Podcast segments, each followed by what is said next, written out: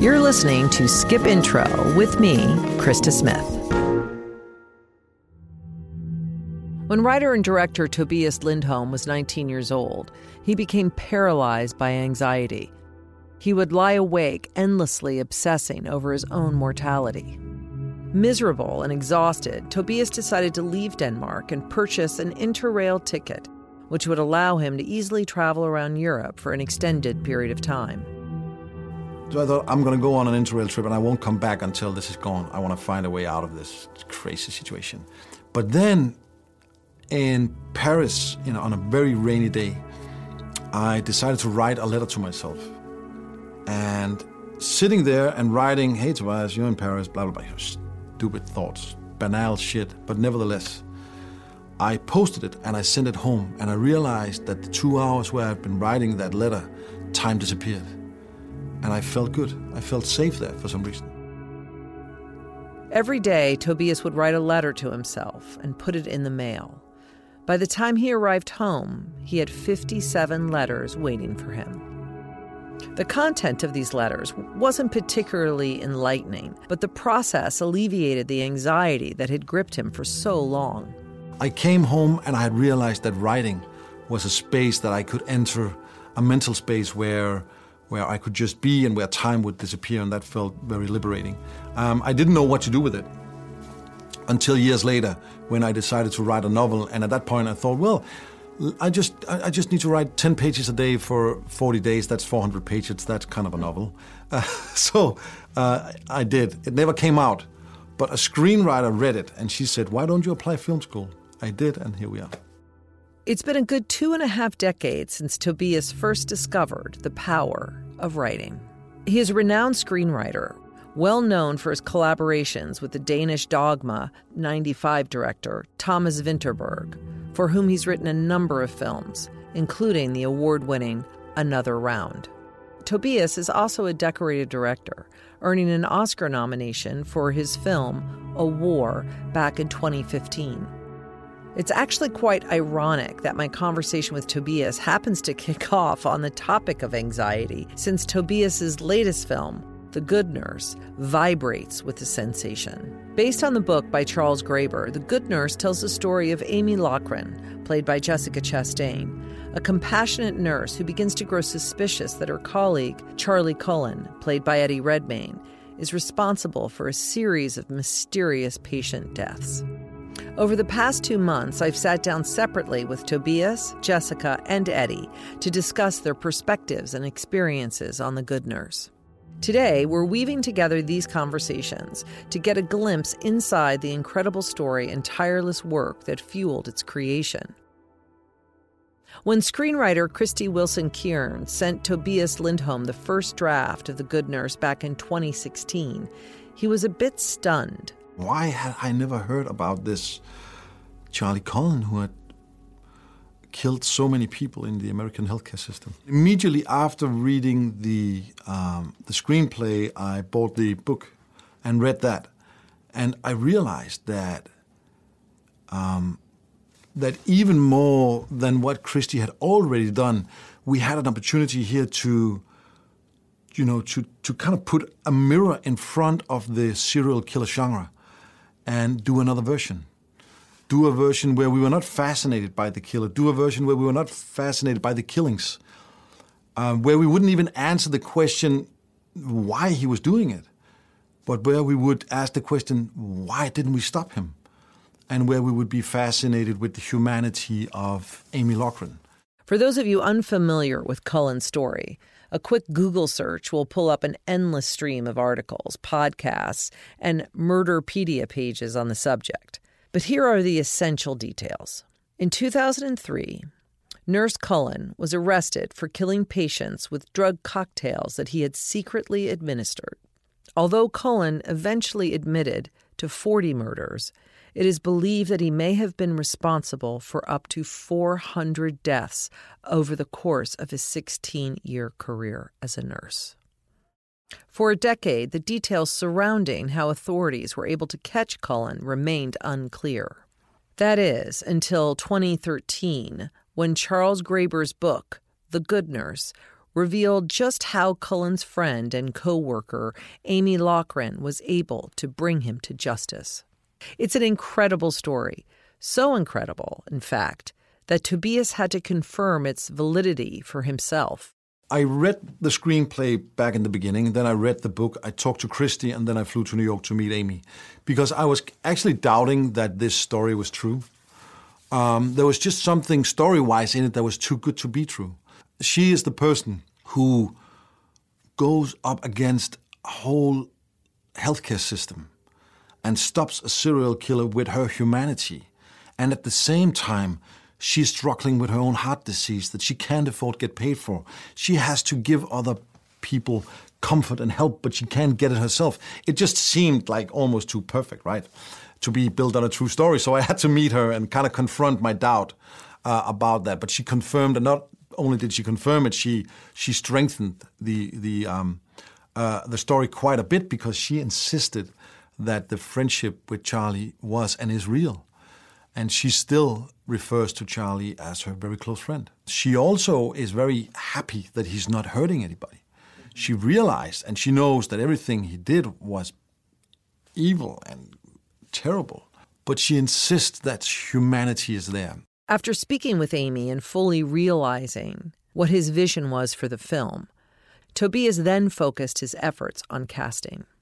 He knew the subtle nuances he hoped to capture would require a pair of actors who not only could operate at a very high skill level, but would be able to fully immerse themselves in the process as well. Ever since I saw Zero Dark Thirty, I've been one of the biggest Jessica Chastain fans. I think the performance in that movie showed that a new generation had uh, their version of Meryl Streep, somebody who could do anything with so little. Anyway, I'm a huge Jessica fan. So when we started to develop this, I was pretty sure that we had to ask her. I was surprised by the story. I live in New York and I didn't know Charlie Cullen and what had happened in the medical system. So that was number one. That was interesting to me to explore that. I'm also someone who really likes to amplify heroic women. You know, I play a lot of complicated female characters, which I think is really interesting, but I also really like to show how incredible women are and Amy absolutely is one of that. Mm-hmm. She's she's a real life superhero. There's there's so many stories out there that aren't being told. There's so many paramedics. My dad's a paramedic fireman. My brother serves in the army, and there's so many people who work every single day to keep us safe and healthy, and they work kind of in the shadows, and they're not really mm-hmm. acknowledged for what they do. And Amy's story was so moving to me that I really wanted to celebrate her and that was my main draw to it and also working with tobias. Mm-hmm. i knew uh, he wouldn't tell the story in a salacious way. His sense of humanity is so great that i knew that it was in good hands. I also remember being in a meeting with uh, with scott franklin the producer where we talked about uh, you know who charlie could be. And we would instead of talking about who was bigger stars uh, that year or who could finance a film we would talk about performances that had moved us. And I remember Scott saying that he had just seen Theory of Everything again and how great he thought Eddie was. And I remember thinking right away, that's it. That's it. Let's just call Eddie. And I think three, four days later, I met Eddie in London. Um, so it went really fast from that idea, and it was locked in right away. And luckily, he said he said yes. It was actually a story I knew nothing about. So I came to Charlie through the script, through Krysty Wilson Cairns's script, and as he's revealed in the film, he to, to Amy, I suppose, he was revealed to me. After Jessica and Eddie signed on to the film, a period of waiting ensued while Tobias, Eddie, and Jessica juggled their own separate projects and schedules. After four years, they finally reunited in Connecticut to begin filming. After so much time in limbo, it was extremely rewarding for Tobias to finally get to see Jessica and Eddie's on set chemistry. I often thought on the way home, this is what, you know, the director of Kramer versus Kramer must, must have felt like every day watching Dustin Hoffman and, and Meryl Streep do their thing. Both Eddie and Jessica are bests of their generation. They're so talented, they're so hardworking, they're so precise, they're so generous, and on top of that, they're extremely nice people. Eddie and I have been wanting to work together for a long time, and Mm-hmm. that was a, a big joy. I knew Jess socially in the weird way in which this world you sort of do, in that we had done the James Corden show together. She's also someone whose work I have like, consistently admired, and I really wanted to work with her. And when I heard that Tobias uh, had asked her to do this film, for me everything slotted into place in an, in, in a wonderful way. What I loved about Jess is. For the for the darkness of this movie, we had an extraordinary time making it. He might be the kindest person I've ever met. The nicest, most polite. He really cares about people. It's not a show. And there's something about about being around him where you just for me it just makes me happier. her capability technically, mm-hmm. but then also volcanically mm-hmm. is is so brilliant, and she's so assured, and she is such an optimist, and I am many the many of the opposite of those things. Uh, I know he's, he says he's a pessimist, but he's so just he's just so lovely. And I know he's always afraid things can go wrong and he does get quite nervous. And I, I learned this first off in nursing school because it would take him a long time because he would be overthinking everything and really nervous and I just can't go in and jab a needle in and you know just And she wouldn't let me self doubt, which is something that quite often creeps in when I'm working. Mm-hmm. And she's like, "Don't be ridiculous. Don't realize she was." And, and she really galvanized me and gave me the confidence to to really play. And I'm so grateful for that because that was partly Tobias setting the environment for it, but also Jess's effortlessness and optimism and confidence really kind of changed the way that I approach things. Mm. he's so wonderful to everyone and he's hardest i think most on himself and i think that's pro- maybe why his work is so good. Mm-hmm. It's brilliant in this mm-hmm. movie. Everything changes mm-hmm. about eddie in Yeah, this he film. does. But also, there's kind of a thing, and Jess and I were talking about this morning, of, of working with your friends or working with people that you know. That people, work actors, on set actors versus actors in this world can be very different things. And we all have our processes, and that's, and it, each time you make a film, it feels like starting again because whatever your process is, it's got to gel or bind with someone else's. Or or it doesn't you know and mm-hmm. when it doesn't that can look great on screen but it can be an antagonistic and tricky experience. You know eddie's playing a character that kills people. Yeah. and if he was method i mean it could be quite a complicated work relationship but he was just as lovely as he is mm-hmm. every day. It wasn't like oh i have to be in this character the whole time so i'm going to play a mm-hmm. serial killer during lunch or whatever you know? He didn't slip into into charlie until action and we were actually doing the scene. And i found it to be such a generous way of working because he could still show up and do it and then not have to like hurt us with his kind of the negativity of the character. Mm-hmm. Although Eddie, while on set, was able to seamlessly slip in and out of character, once the camera started rolling, he fully inhabited Charlie's mental and physical state. To nail Charlie's mannerisms, Eddie studied the details provided in Graeber's book. And he also worked with movement coach Alexandra Reynolds, whom he'd previously collaborated with on the theory of everything. over the years i've done quite a few played quite a few real people and each film demands something different but the one thing that remains constant is you're never it's never a documentary it's never facsimile you're not going to succeed in that and so over the years each sort of script has presents a different way of uh, approaching it Eddie's process, I think, as an actor, is he finds a physical way into these characters. And it seems like a way for him to, with that outer world being said, he has a way to find the truth emotionally. It seems like it doesn't work the other way around. It's connected to the physicality of the part. This person was this weird hybrid of being translucent and skinless and vulnerable, whilst also being total a total closed book. Anonymity was his tool. You know, this mm-hmm. was, and he got great power and and and a kick off being sort of anonymous. So it was how you make a character present whilst also being anonymous. That that, that was the conflict for me. But one of the things I found most useful uh, in relation to the physicality element was that Charles Graeber describes, having spent a lot of time with the real Charles Cullen, how he had the shape of a question mark. On the first day of shooting, we would shoot this, the opening scene. And I remember sitting, you know, by the monitor and seeing how us zooming slowly in on Eddie and him finding the posture of, of his version of Charlie Cullen, just standing there. And it just felt so true. The way he walks down hallways. I mean, how do you walk as a guilty man? And, you know, I don't know, but, but Eddie did in every take.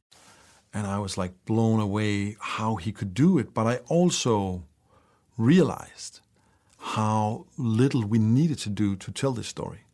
Because these small things that Eddie was already totally mastering um, was given. So now we just had to add, you know, the knowledge of what kind of friendship Amy needed and present him in it, and then it was given. In addition to Graeber's book, another key element for both Jessica and Eddie was the insight that the real life Amy Loughren provided them. When Krysty and I was developing the screenplay, she was writing. I would talk to talk to Amy all the time. Then she became a great source for both Jessica and Eddie. And then as we were shooting, unfortunately, it was during the pandemic, so we couldn't have her that much on set, which I think was both good and bad. I think it would have been a pretty exhausting experience for her looking, watching her own life, you know, take after take. Um, uh, so maybe it was actually better for her to just visit a couple of times and then see the film when it was done. But um, but she's been part of it from the beginning, and, and, and she's with us now. As and, and, and you know, I think that um, clearly without her, this story wouldn't be there. But I also think it would be, you know, a little boring to do this without her. She really deserves to be here, and she is a great asset. And she still explains details to me about this story that I didn't know. Talking to Amy the real Amy, this was two different human beings. Right. Like she says that the only time, and it's written at depth in the book, and it was one of the more scary scenes to film, that the only time she saw the serial killer was in the diner. You know, I don't want to talk about Parkfield. It's.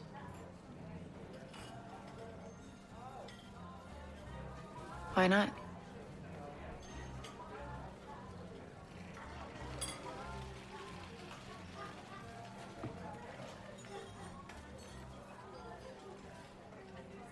Is it because what they're saying is true? Yeah, he's terrifying in those scenes. Yeah.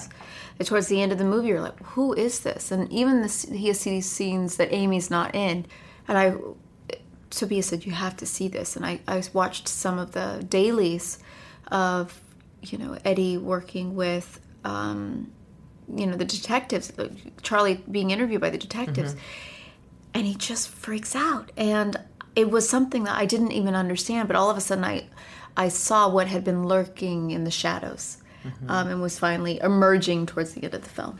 I think that the key for him and for Jessica and for me was to just be truthful in every moment of the scene.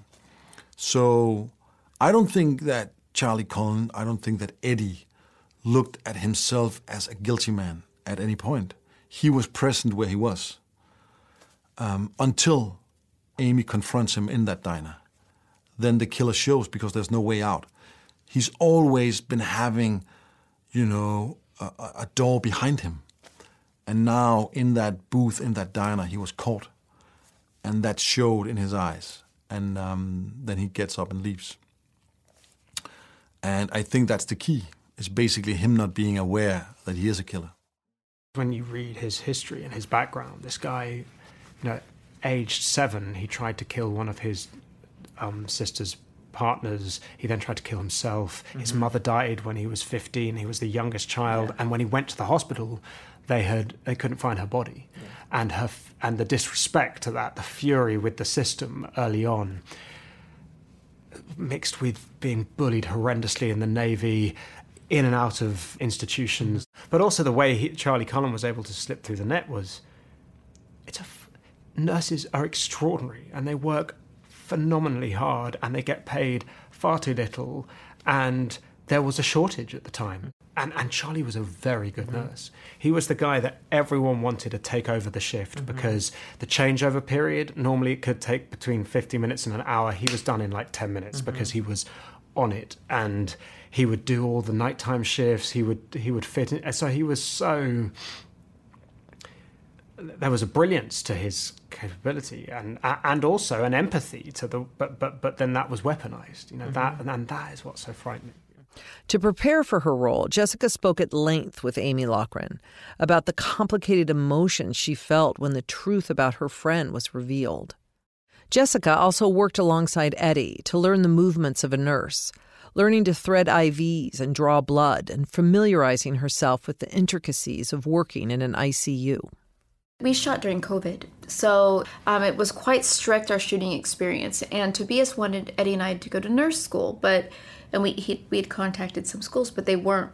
There was nothing that they could do. So what they created a nurse school for us, and and we had an amazing nurse Joe who trains people, and we came in and like day one, it was like the history of nursing. We learned about Florence Nightingale. I mean, we really kind of like learned from the bones up. And Eddie and I were learning about IVs and, you know, everything that you would do. We were shooting into uh, mannequins and arms. For me, it was very, very important because so much of Amy, it she loves her job and she doesn't even think about it. And that was the thing. You don't want to think about it when you're doing something you've done hundreds of times um, a week. So I needed to get to the point that I was just so comfortable doing it that in the scenes it just felt like she was breathing. Another important aspect of her character was Amy's heart condition, cardiomyopathy. In order to more accurately portray its physical effects, Jessica would often run laps around the set before a scene to work up her heart rate and perspiration levels. Tobias also equipped Jessica with an earpiece through which he would play faster heartbeat sounds so Jessica would know when he wanted her character's heart rate to increase. She's so good at being present without overdoing anything. And it's kind of hard to play uh, a person with a heart disease and having this without overdoing it. And I never felt she did. It was always so subtle and scary. Throughout the shoot, both Eddie and Jessica were struck by the incredible confidence and leadership that Tobias demonstrated as a director. During my conversation with Eddie, he shared this particular memory. one night we were doing a scene it's the scene in which jessica's character amy is trying to she begins to believe that charlie might be doing these things mm-hmm. and she has to go and get the information from the Pyxis machine Amy was at that point not really afraid of Charlie hurting her. She was just out to figure out what was going on. But the scene kind of wanted to stage that she was on the look. Where is Charlie? Is he following me? And Jessica did great. Don't get me wrong, and I think it looked beautiful. And Jody, the DP, had set it up perfectly. But just watching Amy in that situation made me realize that it was a lie, that it had no place in the film because there was no truth to it. and tobias we did one take and he called the evening off he was like we don't need this scene this isn't this is the only time this script isn't ringing authentic it's moving into a genre piece So I remember seeing that first take, then asking Eddie and Jessica to, as I remember, to come over. And just the three of us talked, and I said, "Listen, guys, we're going to do it once more." But there's, and I needed to prepare them for it because I realized it could be quite a shock, and wasn't to punish them; it was just to not waste our time. So I said, "There's a chance that I'm going to pull this scene, and we're just going to move on. But let's just try once more. Do exactly like you did now. Maybe it's me that's wrong, but I think." That what we're doing right now is making a reference to a thriller, and we shouldn't do that. We should make reference to real life. And I clearly, of course, Jessica was like, Do you think it's me doing something wrong? And I said, No, not at all. I think you're doing wonderful. I think that it's the concept of the scene. But let's see it again. I just wanted to, want you to be aware. And we did one more take, and then I pulled it. you could feel the producers going like what the fuck what what no no no scott franklin amazing producer like oh can't we just shoot even i was Yeah. like just shoot it and if you don't need it you know and he was like no no no And I remember the, the producer, Scott, great. He's protecting me all. He came over and he wanted to make sure that I didn't cut it because I thought I was in a hurry. He was like, I'll get you another day. I'll get you extra days if you want this, you know. Don't, don't don't delete a scene just because you want, you know, you think you have to uh, uh, to be popular with the with the production. Fuck it, we're gonna uh, we're gonna make it work. And I said, no, Scott, it's not about that. It's about this scene being a lie, so it will definitely die no matter what. Let's just move on. I remember the rest of the night he shot sort of texture, like background footage of the hospital at work. Mm-hmm. And I was like, wow, that takes a confident director mm-hmm. to really know. And he was right. Them being ready to take that and just move on also showed me how loyal they were and how invested they were in the same project, which was finding the truth and the naturalism of those scenes. After speaking at length with Jessica, Eddie, and Tobias, it seems to me that the mutual dedication and investment they all shared in the making of The Good Nurse grew not only out of a respect for the story, but also out of a deep sense of community. Tobias was extremely intentional about not only fostering a bond between his actors, but between the entire cast and crew, highlighting each person's essential daily contribution to the film's production. I'd come off doing big ensemble pieces, quite sort of operatic pieces, yeah. which I love doing. But you're a cog in a very big machine. And what was wonderful about coming into the, the Good Nurse was there was an intimacy to the process. Mm-hmm. Tobias did this amazing thing where once a week he would call all the cast and the crew around. He would talk about the week's work. He, he would then ask what, someone in the crew to hand a gift to someone else in the cast or crew mm-hmm. who had helped them that week. We call it a love gift, and basically it's it's a tradition that I've brought since I did hijacking for a very simple, practical reason. In a hijacking, we hired Somali refugees living in Kenya, and there was a ceiling to how much we could pay them a day, just in terms of how we would end up destroying the ecosystem of the jobs down there. But a way to pay them a little extra would be to give out these gifts.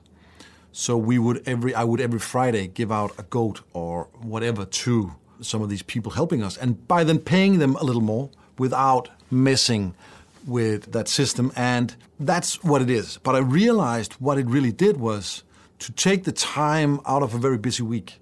And every Friday, at the end of a week where everybody has struggled and hurt themselves and didn't sleep and all of that, made it to almost the end, and then in the morning there, taking them a minute to recognizing somebody's hard work, made the group stronger because suddenly we were sharing.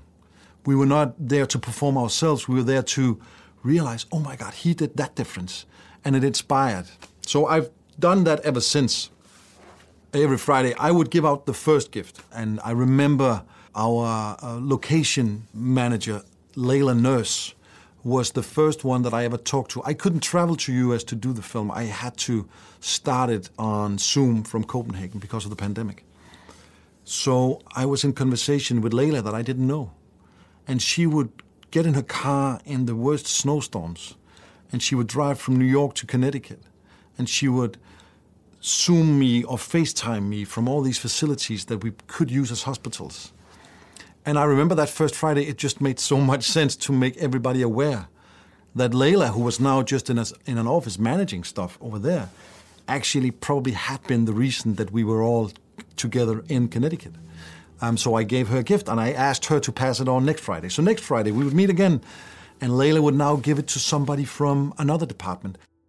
And slowly, in the time of the pandemic, where everybody was wearing masks and nobody could touch each other, we were still from department to department realizing that we were all in this together. And it became these very intimate circles that we did Friday after Friday. And, and yeah, so that was, that was a great joy and, and for me, even more joyful. And it speaks a lot to their character that both Eddie and Jessica every Friday stepped up and stood there with the rest of the filmmakers sharing that moment.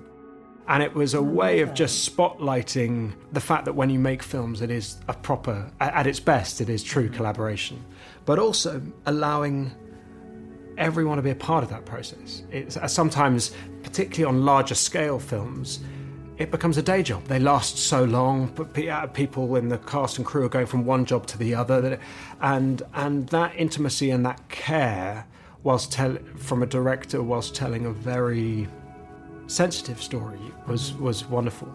But because he's a writer himself, he uh, he has great confidence as well as also using his own vulnerability. So I felt the thing I'm almost most proud of about this film is being part of a Tobias Lindholm film. From the opening shot, you're like, I'm in a film which is someone's vision on the world, and and that's a wonderful thing and, and a rare thing. The Good Nurse is streaming now on Netflix. Thanks so much for joining me. I'm Krista Smith, your host and creator of the show. Skip Intro is produced and edited by Isabel Riccio and engineered by Dave Corwin. Special thanks to our coordinator, Alyssa Hillman. Please subscribe, rate, and review Skip Intro wherever you've been listening. You can find me on Twitter and Instagram at Krista Smith. If you enjoy the podcast, please go to NetflixQueue.com for more. That's Netflix, Q U E U E.com.